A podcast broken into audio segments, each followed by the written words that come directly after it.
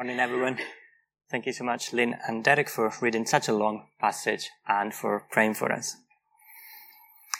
So, when my wife and I went on our honeymoon, we did something you could call it vintage. Vintage. We sent a postcard to our parents, like everyone used to in the good old days. So we got married on the 13th of September 2014, and they received it in Sicily. I'm not joking. That exact week, a year later. It took exactly a year to travel from the Canary Islands to Sicily. They got it for our first wedding anniversary. Now, as you can imagine, we'd basically given up on the idea of that postcard ever getting there. We'd actually forgotten about um, them. There were two. But the plan intended for those postcards was always to reach our parents. And to our own surprise, that plan actually came to fruition after all. And so I'm sure there were a lot of different people involved to make that possible, as there always is when, you know, you're shipping stuff. And considering how long it took the postcards to arrive, I just like to think about all the different improbable things that um, might have happened. So was the postcard stuck in the Canary Islands, maybe under the seat of some van, and when it finally got professionally cleaned a year later, someone found it? Or did it get diverted to some exotic location, maybe on the other side of the world, I don't know, Vietnam? Or maybe it got to our hometown in a matter of days, and then it got stuck under a desk in the post office, and it was literally round the corner from our parents, but they never got it for a whole year. The possibilities are endless. And I'd actually forgotten about the misadventures of our postcards until I was studying this passage earlier this month. Because isn't Paul a bit like um, those postcards of ours? He seems hopelessly dependent on the different random people that move it from post office to vans to planes. And at some point, also forgotten for a really long time. But ultimately, what is determining its final destination is the address that is written on it. And for Paul, it was God who put the address. And that address was Rome. You, you might remember this verse from last week's passage in Acts 23. The following night, the Lord stood near Paul and said, Take courage. As ye have testified about me in Jerusalem, so you must also testify in Rome. And Paul wanted to go to Rome. He'd said it in Acts 19. I must go to Rome also.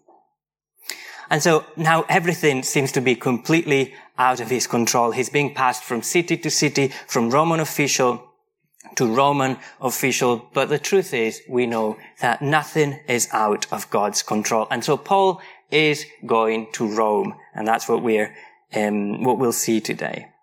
There will be delays compared to how he would have gone about it, I'm, I'm, sure. It won't be straightforward, and God will use the most improbable people to accomplish his plan for Paul's life. He'll use a diligent tribune, a dishonest lawyer, and what I'm going to call two non-committal governors. So before we look at these characters, just a bit of context, especially for anyone who wasn't here the past couple of Sundays. How did Paul end up in this situation? He is in Jerusalem and his life is in grave danger. There are some Jews from Asia who stirred up a riot while he was in the temple.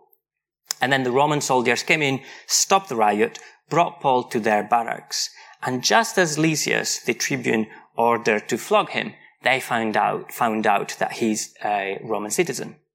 And so Paul is now actually being protected by the Romans who don't want to be caught mistreating a Roman citizen who hasn't been proven guilty.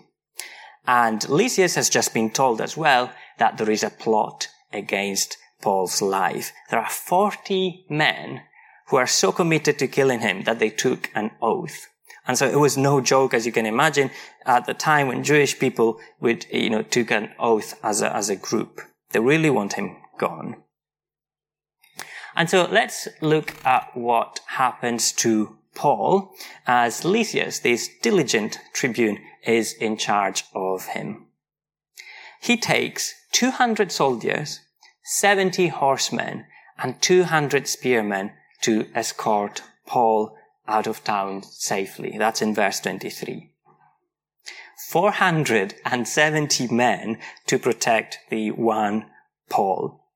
And to put 470 in context, in Jerusalem there was only one cohort of students, of, not students, soldiers. um, so that means up to 1,000 soldiers. So we're talking about half the soldiers that were in Jerusalem are leaving the city to escort Paul out of it. And so God carries out his plan even through Roman commanders. It wasn't time for Paul to be killed. And so what Lysias is doing is both moving Paul away from the immediate danger and also escalating the issue through the Roman ranks. And he sends Paul with his letter to Governor Felix. He says in verse 29, there was no charge against him that deserved death or imprisonment. And basically he says, here you go. This hot potato, don't want it anymore. I'm not paid enough for this. And I'll tell the Jews to come and present their charges to you. Thank you and bye. And maybe you noticed, but he also retold the events in his letter in a way that actually makes him sound way more in the know and kind of on the ball than he was. Because verse 27 says, I came with my troops and rescued him, for I had learned that he is a Roman citizen when in fact he'd already ordered to flog him, had no idea that Paul was a Roman um, citizen until Paul himself told him. But either way, Paul is accompanied all the way to Antipatris by the 470. They spend the night there. Then the soldiers on foot return to Jerusalem and the cavalry keeps going with him all the way to Caesarea to Felix. And then Felix reads the letter and you can almost see him roll his eyes. You can tell that he's not a fan of a Jewish hot potato himself. In verse 34, he kind of double checks what province Paul is actually from, hoping perhaps that this was all a mistake. Um, and he doesn't actually fall under his jurisdiction. But he does, because Cilicia and Judea at the time are part of what used to be called Syria. And it is all under Felix.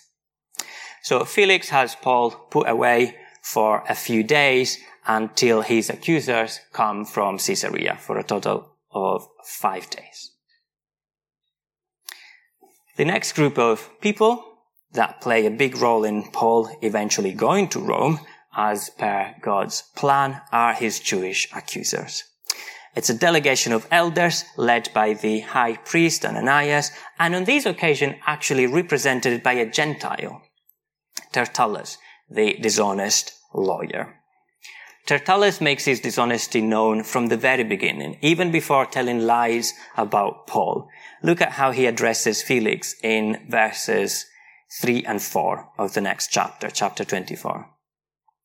We have enjoyed a long period of peace under you, and your foresight has brought about reforms in this nation everywhere and in every way, most excellent Felix, we acknowledge this with profound gratitude. Now, by just reading the passages, we, we wouldn't know. But actually, the truth is that contrary to everything that Tertullus would lead us to believe, Festus was an extremely violent man, verging on madness, actually. And if, if there was one thing that he wasn't known for, then that would have been bringing peace. Violence? Definitely. Corruption? Plenty. He had thousands of Jews massacred in that same city of Caesarea to stop an insurrection. And he loved a bribe, as we'll see. So the Jews actually hated him. But Tertullus tries to flatter Felix, and then he goes on the offensive in verse 5. This man is a troublemaker, stirs up riots among the Jews all over the world which when you think about it, actually, you know, he's kind of paying a compliment to, to Paul all over the world. Paul's, Paul is spreading the word. He is a ringleader of the Nazarene sect, where Nazarene is as degrading a word as sect is. Nazareth being where Jesus, of course, came from, and a poor town that people thought nothing good had ever come out of. And he even tried to desecrate the temple. Examine him yourself, Felix, and you'll see that these charges are true. And then the rest of the Jewish delegation joins in and confirms that all of this was absolutely true. So Tertullus is a dishonest lawyer who uses flattery and lies to try and get his own way. But fundamentally, he has nothing to substantiate what he is accusing Paul of. And so he was probably hoping that Felix would perceive Paul as one of the many false messiahs and the revolutionaries um, that Rome would have probably actually been concerned about. He describes him, describes him as an insurrectionist, being part of a sect and an actual criminal because desecrating the temple would have been something that even the Romans um, would have recognized as a valid accusation. So lie after lie after lie. And now contrast this with Paul's defense. He opens with, in verse 10, I know that for a number of years you have been a judge over this nation. So I gladly make my defense. There's no lies. There's no flattery. Paul just tells it as it is. You've been a judge for many years. No one could argue with that. And that's because he has God on his side. He's not looking to charm anyone, but he does defend himself. And he does it with the truth because he has nothing to hide. And so if you look at verses 11 to 13, he says, paraphrasing, First, it was only 12 days ago that I got to Jerusalem, so not nearly enough time to get a riot like the one that they're describing to you organized. And then I quite simply didn't do any of it. And that is why my accusers are not even trying to prove it to you, because they can't. And then Paul goes on to explain that all he was doing in the temple was really things that his accusers would do in the temple themselves. He too worships the same God as they do. Although, of course, Paul does it as a follower of Jesus. In verse 14, he calls it the way. And Paul himself was ceremonially clean in the temple. So there were no crowds, there was no disturbance, or at least not until some men from Asia stirred up the crowds. But they, Paul points out, who started all of this, didn't even bother coming here to bring any charges. So what are we even doing here? Those who accused me in the temple, they're not here. Those who accused me in the Sanhedrin, they're here, but they have no evidence to support their charges. But there are two verses in Paul's defense that I'd like us to focus on today, and it's verses 15 and 16. I have the same hope in God as these men themselves have, that there will be a resurrection of both the righteous and the wicked. So I strive always to keep my conscience clear before God and man. So even here, in such a short defense, Paul manages to profess his faith, as he's been doing all along in the previous chapters. And he manages to challenge the complacency of those around him. And I hope also to challenge us today here, reading his words 2000 years later. What he's saying in these two verses is that because he knows that there will be a resurrection, because he knows that this life is not the end of it all, but there is an afterlife that is either spent in God's presence or away from him, he strives to keep his conscience clear before God first and before man too. And so in other words, I strive not to sin. What a contrast with Tertullus. Not only does Paul not lie, he doesn't even need to because his conscience is clear. Because despite everything that he has been through because of these people and how much they hate him, he managed to be a witness of the gospel by behaving as he did. By not repaying evil with evil, but by always keeping his eyes fixed on the bigger picture instead. We are here only for a time, and we are here to bring glory to God, not to repay evildoers with evil and because of this, he can stand upright in front of everyone, including the governor himself, and declare himself a follower of the way with no shame. This isn't the perfect application of Peter's words in 1 Peter 3 from verse 14. But even if you should suffer for what is right, you are blessed. Do not fear their threats. Do not be frightened, but in your hearts revere Christ as Lord. Always be prepared to give an answer to everyone who asks you to give the reason for the hope that you have. But do this with gentleness and with respect, keeping a clear conscience so that those who speak maliciously against your good behavior in Christ may be ashamed of their slander. So, friends, the first challenge that I would like us to bring home today is, do I live like I actually believe that there will be a reckoning? Do I live consistently with this idea that there will be a resurrection of what Paul calls the righteous and the wicked in verse 15? By which he means those who do and those who don't live their lives for Christ. Because if we do accept the Bible as the Word of God, then we do believe that we're here only for a time. Then we die. But also that then that is not the end of it. Because the Jesus who died for our sins, as we'll be commemorating later during communion, he is coming back. And how can I believe that and yet still live like I don't? Go about my life without think, thinking twice about my sin. I strive always to keep my conscience clear. Paul doesn't say, I always keep my conscience clear. I strive. Because Paul sinned, just like we all do. And God knows we're fallible, fallible. We're broken men and women. And that is why we are saved by grace. But that absolutely does not mean, not for a moment, that we should not strive to keep our conscience clear. We should not strive to resist sin. And so as we'll ask God for forgiveness as we take the bread and cup later, can I challenge every one of us, me first, to pray about maybe those recurrent sins that are preventing us from keeping our conscience clear? Maybe those ones that we've kind of gotten used to, to the point that they maybe go undetected, that we don't even feel the need to ask for forgiveness about. The ones that we've learned to coexist with. And not only ask God to forgive us, but also commit in prayer to strive to resist this sin. And we'll all know what it is for each of us. So let's work with the help of the Spirit to be able to stand straight and say with Paul, I strive to always keep, I strive always to keep my conscience clear.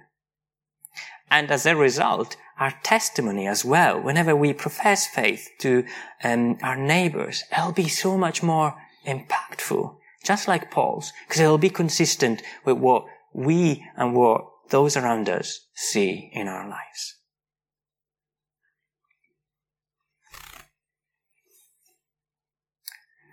So after this, Felix, similarly to what he'd done with Paul when he was first sent to him, adjourns the proceedings. He just puts off having to deal with the situation. That's why Felix, the non-committal governor. Now, there's a couple of more, a couple more things that is helpful to know about Felix just for context. The first one is that he used to be a slave.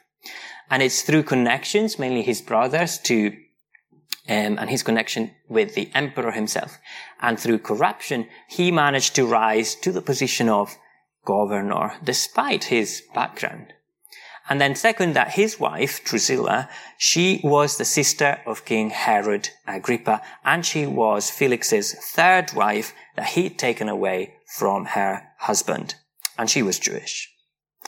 So as the passage, as the, yeah, the text tells us, he was well acquainted with the way, and he seems to be intrigued by it, at least up to a point.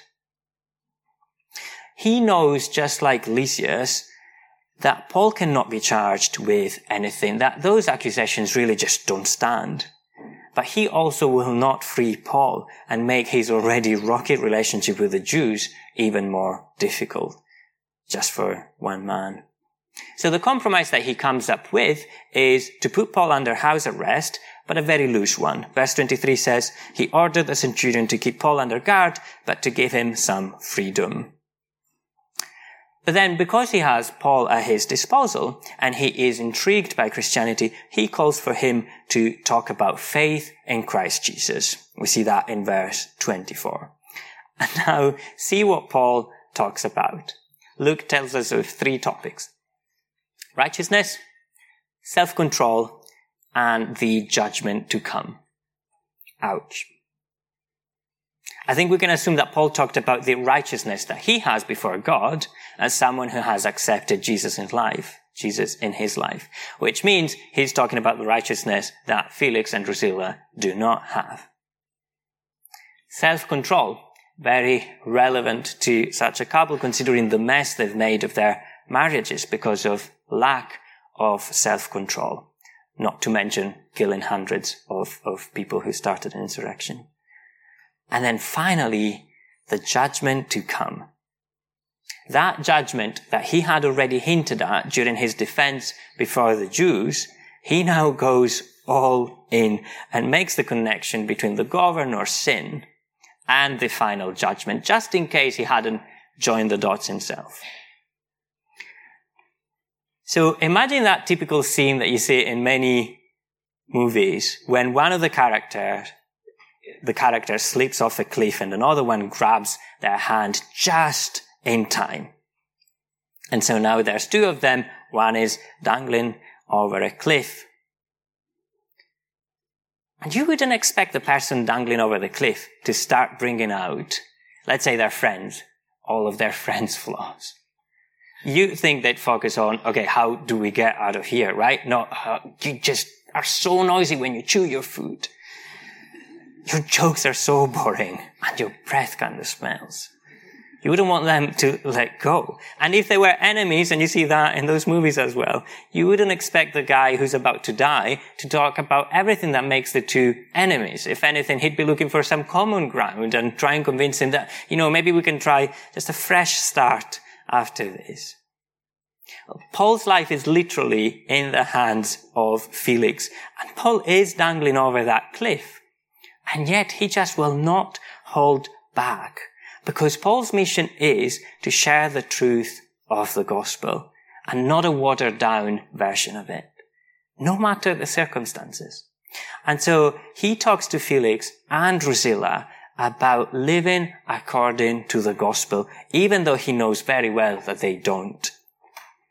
To the point, verse 25, that Felix is afraid and asks him to please leave enough about judgment. And so it, it seems that after this, he mainly called him just because he was hoping to be offered a bribe. So Felix has rejected the gospel. So here Paul lived clearly according to Jesus' words in Matthew 10, 19 to 20. But when they arrest you, do not worry about what to say or how to say it. At that time, you will be given what to say, for it will not be you speaking, but the Spirit of your Father speaking through you. And so here's the second challenge for us. We've got to stop waiting for the perfect situation to share the gospel. Jesus doesn't say, careful when you speak. Here's a list of boxes to tick before you do it. Do they like you? Tick. Do you like them? Tick.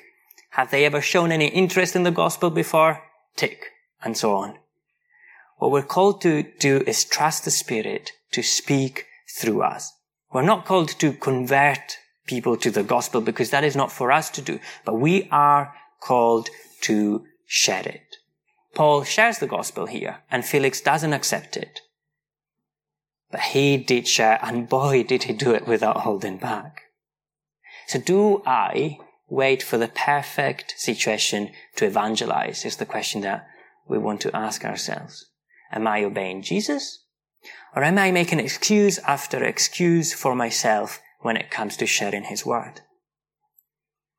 And this links back to that awareness of Paul as well, that there will be a resurrection.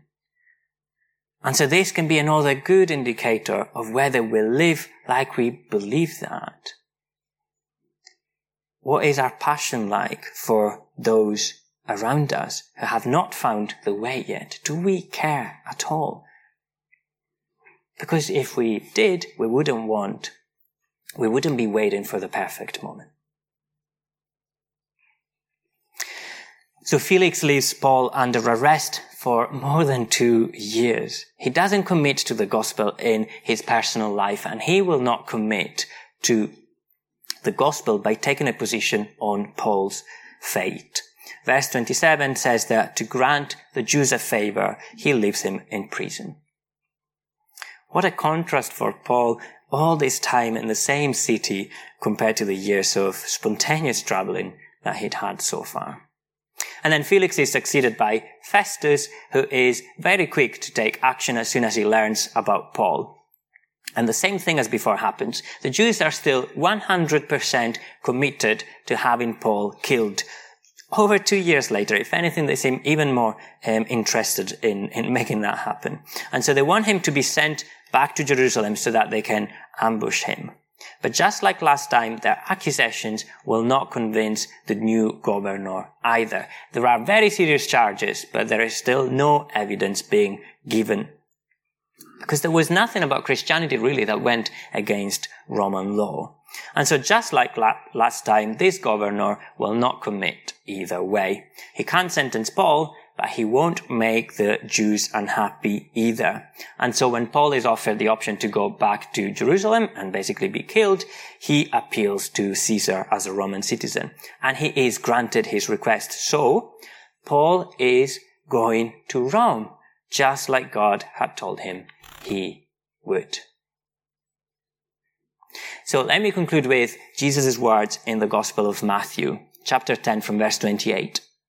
Do not be afraid of those who kill the body but cannot kill the soul. Rather, be afraid of the one who can destroy both soul and body in hell. Are not two sparrows sold for a penny? Yet not one of them will fall to the ground outside your father's care. And even the very hairs of your head are all numbered, so don't be afraid. You are worth more than many sparrows. Two thoughts on this for us to conclude. If you are in a situation similar to that of Felix and Festus, if you've heard the gospel, but you are delaying your decision, if you're not taking a stance, if you're not committing, delaying is rejecting in the here and now. And rejecting is not being afraid of the one, as Jesus calls him, who can destroy both soul and body, Satan. It's ignoring that resurrection that Paul was talking about. So please pick up a Bible, open it on one of the Gospels and read for yourself about the hope that Jesus offers. Come and talk to us. We'd be very happy to, to help. And for those of us who have committed, but are being made weary by the difficulties of life in a broken world, who are struggling to see how any of these, any of what we see around us, of what is happening to us, who struggle to see it fit within God's plan. If we're feeling sent from post office to post office and then forgotten under a desk. I pray that the example of Paul and Jesus' words in this passage will be the encouragement that we need. Because God is executing his plan. God is sovereign. He might use the most improbable people and situations to carry out his plan, but he is at work. And if he cares for the sparrows, then he cares for Paul and he cares for you and me. Let's pray.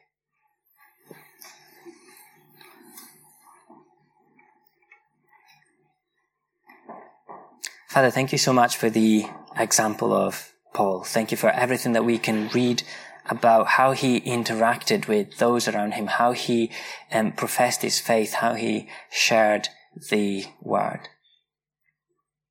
And we pray, Father, that we, just like him, will let the Spirit work in us, Father. That we will be committed um, to the gospel and that that will be visible in how we go about our lives, Father, that we will be committed to resisting sin. And Father, we also pray that we will be committed, just like Paul, to sharing your word, Father, that we will live in accordance with the belief that there will be a resurrection, Father, that there will be a reckoning, and that we will show care for those who haven't accepted you yet. Father, thank you so much for Jesus' reassuring words that whatever happens around us, you have a plan. We might not know what that plan looks like exactly, but we are not forgotten. We are looked after by you, Father. We thank you for all of these truths. In Jesus' name, Amen.